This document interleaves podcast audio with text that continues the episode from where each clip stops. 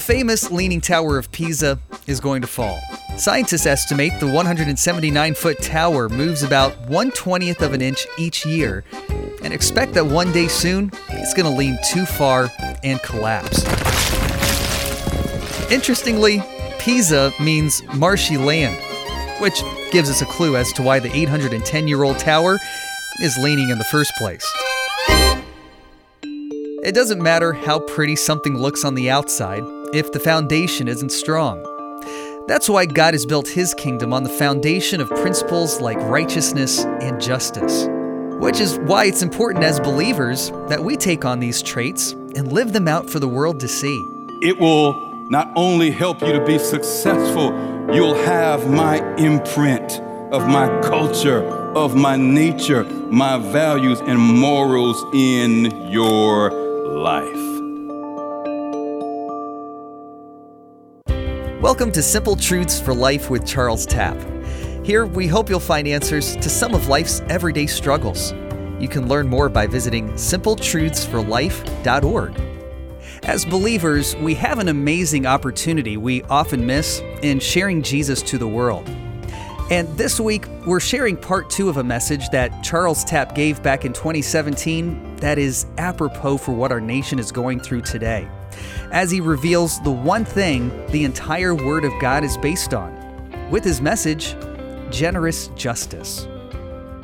As we begin today, I want us to look at Deuteronomy 4, verses 1 to verse 2. Whenever we look at a passage, it is always good to place it in its proper context. So we're going to go back to the beginning of Deuteronomy 4 to see what is actually taking place here. 2, the Word of God says, Now, O Jerusalem, listen to the statutes and the judgments which I teach you to observe, that you may live and go in and possess the land which the Lord God of your fathers is giving you. Verse 2 You shall not add to the word which I command you, nor take from it that you may keep the commandments of the Lord your God, which I command you.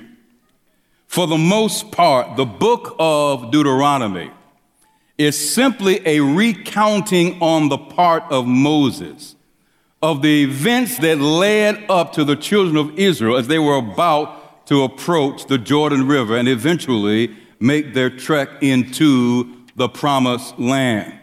And here in Deuteronomy, Moses recounts some of the major events, like the law that was given to them at Sinai. He recounts the appointment of the tribal leaders and Israel's shameful refusal to go in to the promised land. Thirdly, he recounts the events of their wandering in the wilderness, in the deserts. Historians tell us it should have only taken them a week to go from Egypt into the promised land, but it took them 40 years to finally make it in. So he says in verse 1 of Deuteronomy 4 Listen to the statutes and judgments which I teach you to observe.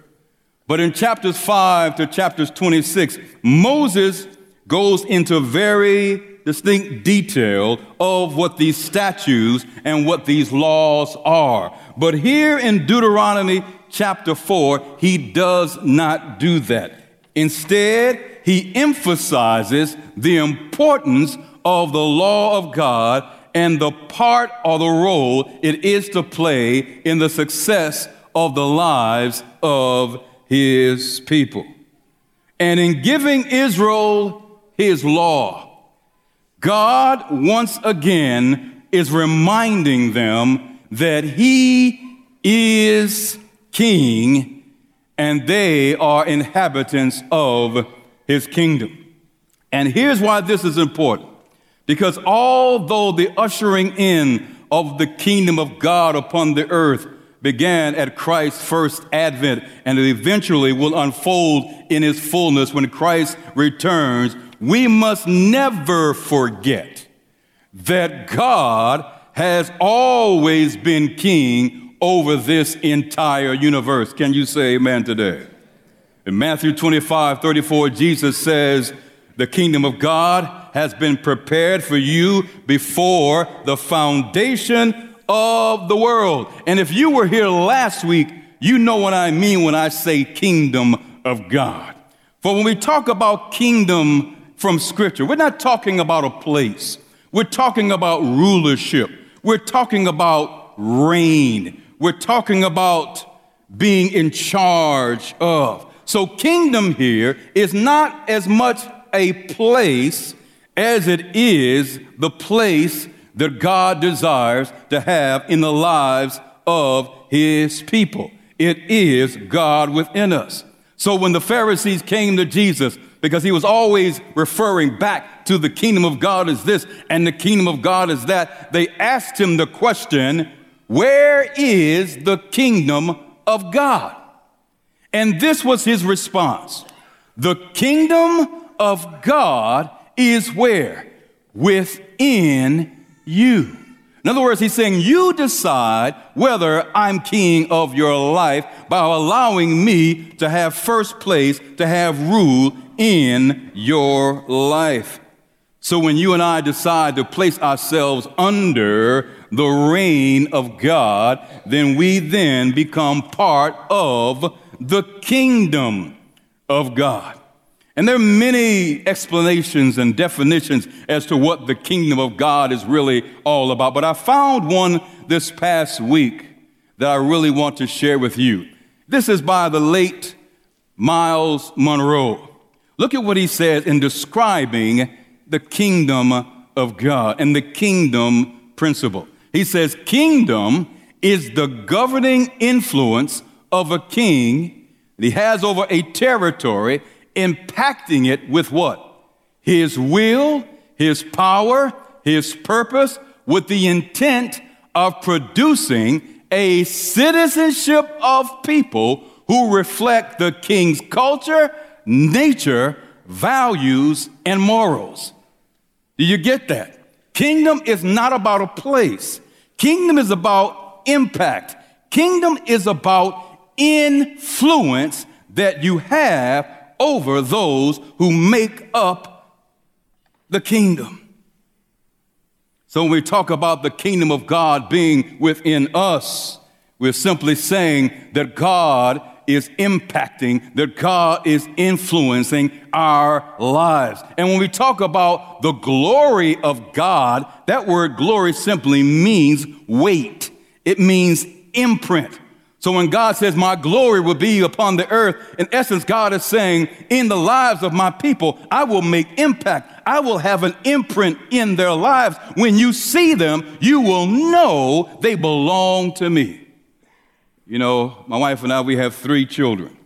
You can tell they're part of our family not just by looking at them, but by the fact that they put ketchup on everything except for ice cream. I kid you not. It started in college because the food was so nasty. So, in order to be able to eat it, we put ketchup on everything. And you know why? Because ketchup kills it. So that we could eat the food. Our family, we have our own t shirt that says, I put ketchup on my ketchup. Why? That's the imprint we made in the lives of our children. You know when you see them putting ketchup on eggs, ketchup on greens, ketchup on macaroni and cheese. Ketchup, what? What? ketchup on corn, ketchup on broccoli. You know what I'm talking about. He's with me. He's, you know.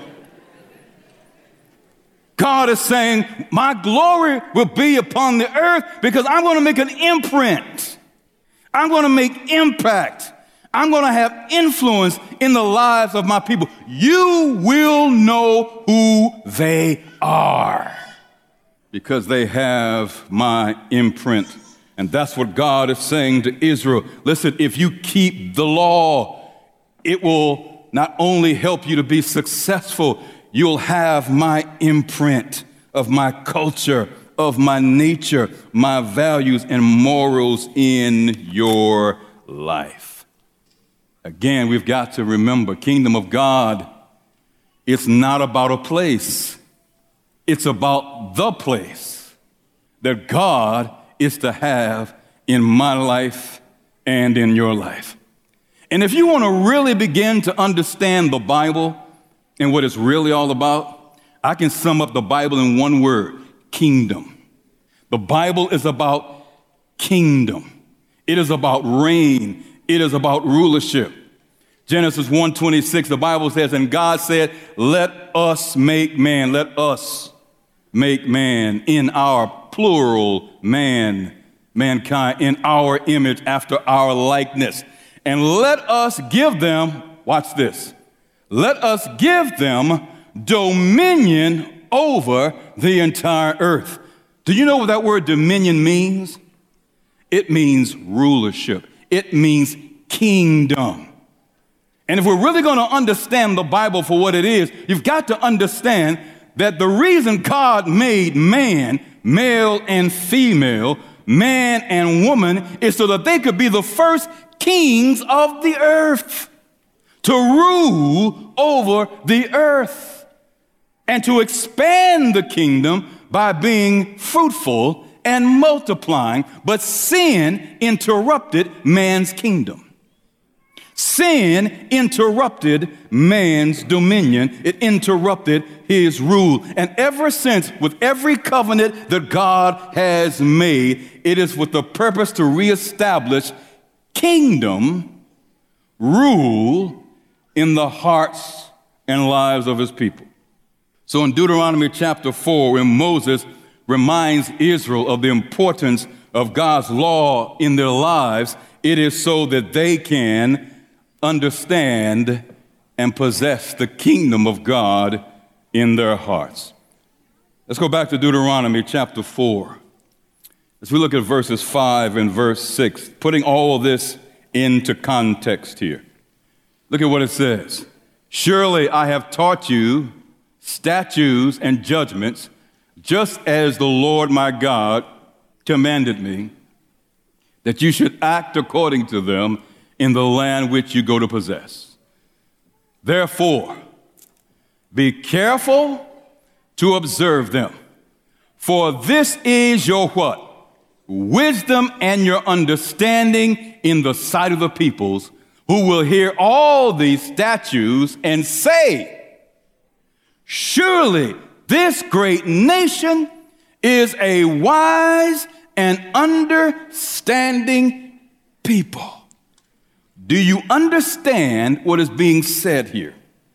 God's plan for Israel to become a great and successful people would not be the result of the wisdom they possess within themselves, but instead, their success would be inextricably tied to their willingness to obey the law of God. In other words, their success depended upon their willingness to place themselves under the kingdom or the rule of God and everything God's kingdom and rule stands for.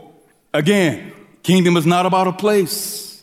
It's about God having reign in our lives. So every time you and I pray the Lord's Prayer and we say, Thy kingdom come, Thy will be done, in essence, we're acknowledging that in order for the kingdom of God to be upon the earth, I must be willing to submit to the will of God. Which means, as I said last week in our first part of this series, you can have, and I can have, we can have our names on the roll and be members of the church. You can even have your own reserved pew with your name, your family's name on the end. And I've seen that in some churches, and you better not sit there unless you belong to that family. Not this church, but some churches. But you can have your name on the roll and not be part of the kingdom of God. Do I need to say that again?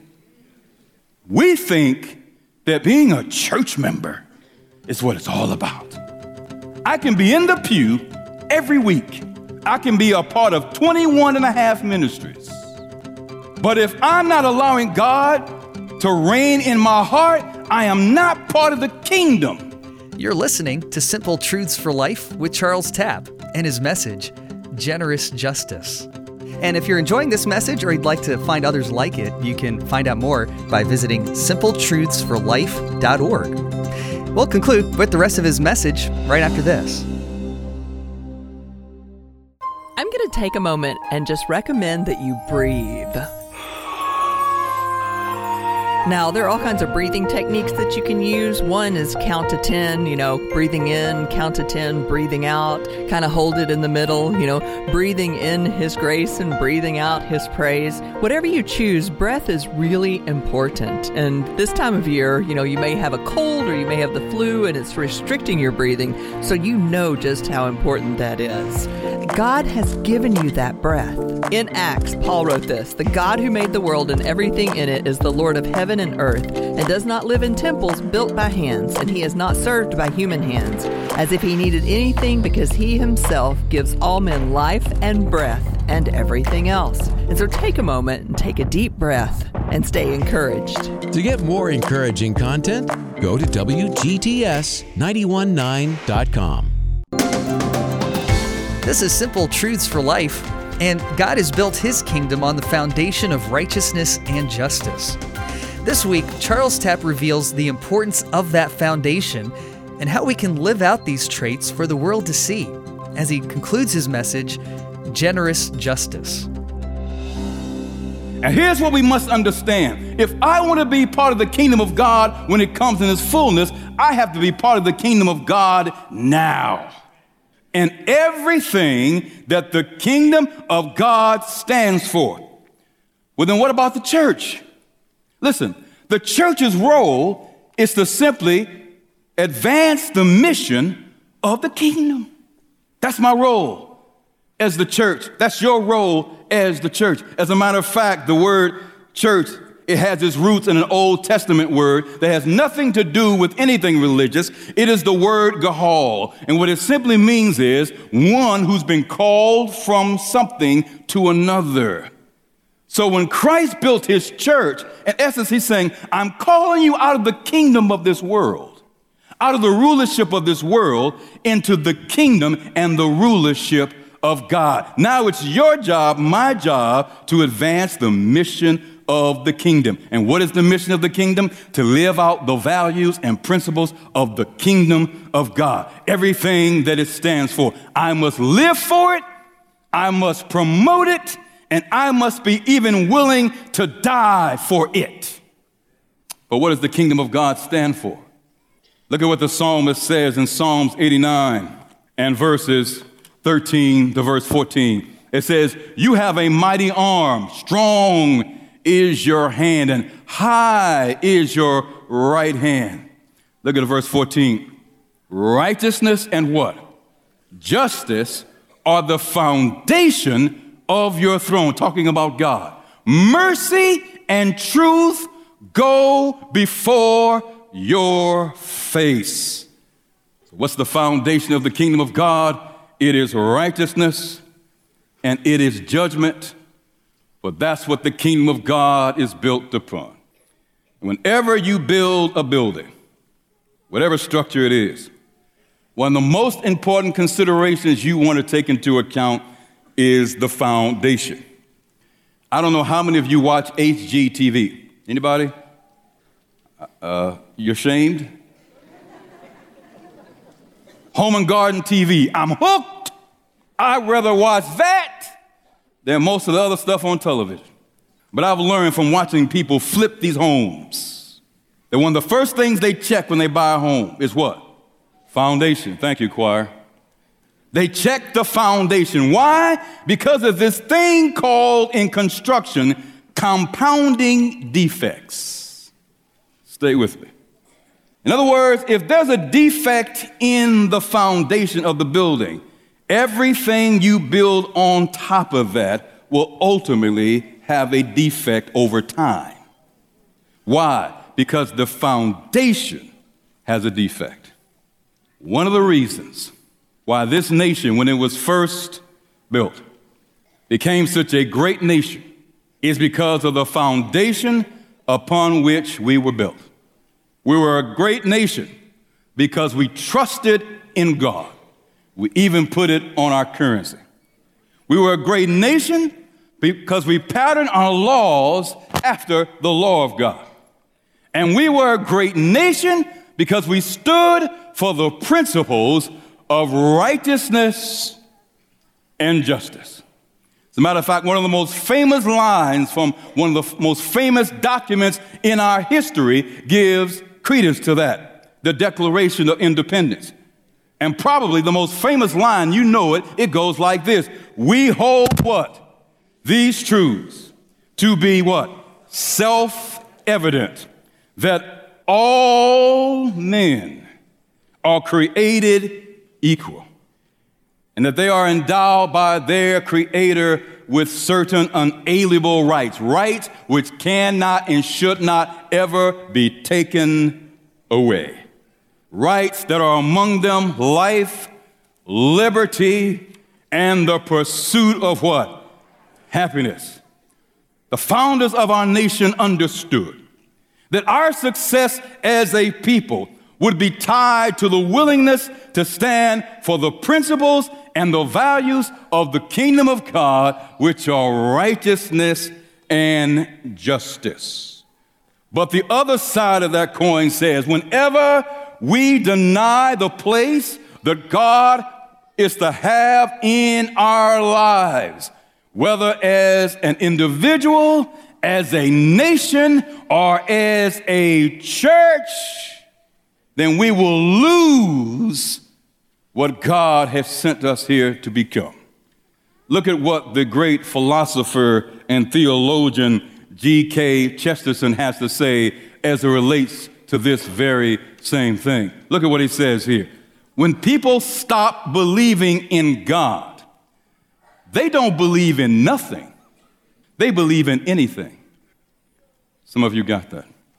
When we fail or cease to believe in God, it's not that we move over here and start believing in nothing. We now open ourselves up to believe anything, even outside of the values of the principles of the kingdom of God. Look at verses 7 and 8, going back to Deuteronomy 4, speaking to Israel. For what great nation is there that has a God so near to it, as the Lord our God is to us. For whatever reason we may call upon him. Look at verse 8. And what great nation is there that has such statutes and righteous judgments in all this law which I set before you this day? What is God saying to his people? Simply this that other nations will call you great not because of your own wisdom, not because of who you are, but they will call you great because you live by the great principles of the kingdom, the principles of righteousness and justice. And that's why we were a great nation because we lived by the principles of righteousness and justice. If you want to be a great church, live by the principles of righteousness and justice. What does that mean? Righteousness is personal, individual obedience to God. Justice is me living out my righteousness in the lives of others. So if I'm a righteous person and you're being denied justice, what's right, what ought to be, I can't sit back over here and say, I'm the church. We don't deal with that kind of stuff. That's not for the church. Really? As I said last week, one of the reasons why young adults today are walking away from the church is because they see the church as irrelevant. They see it as a social club.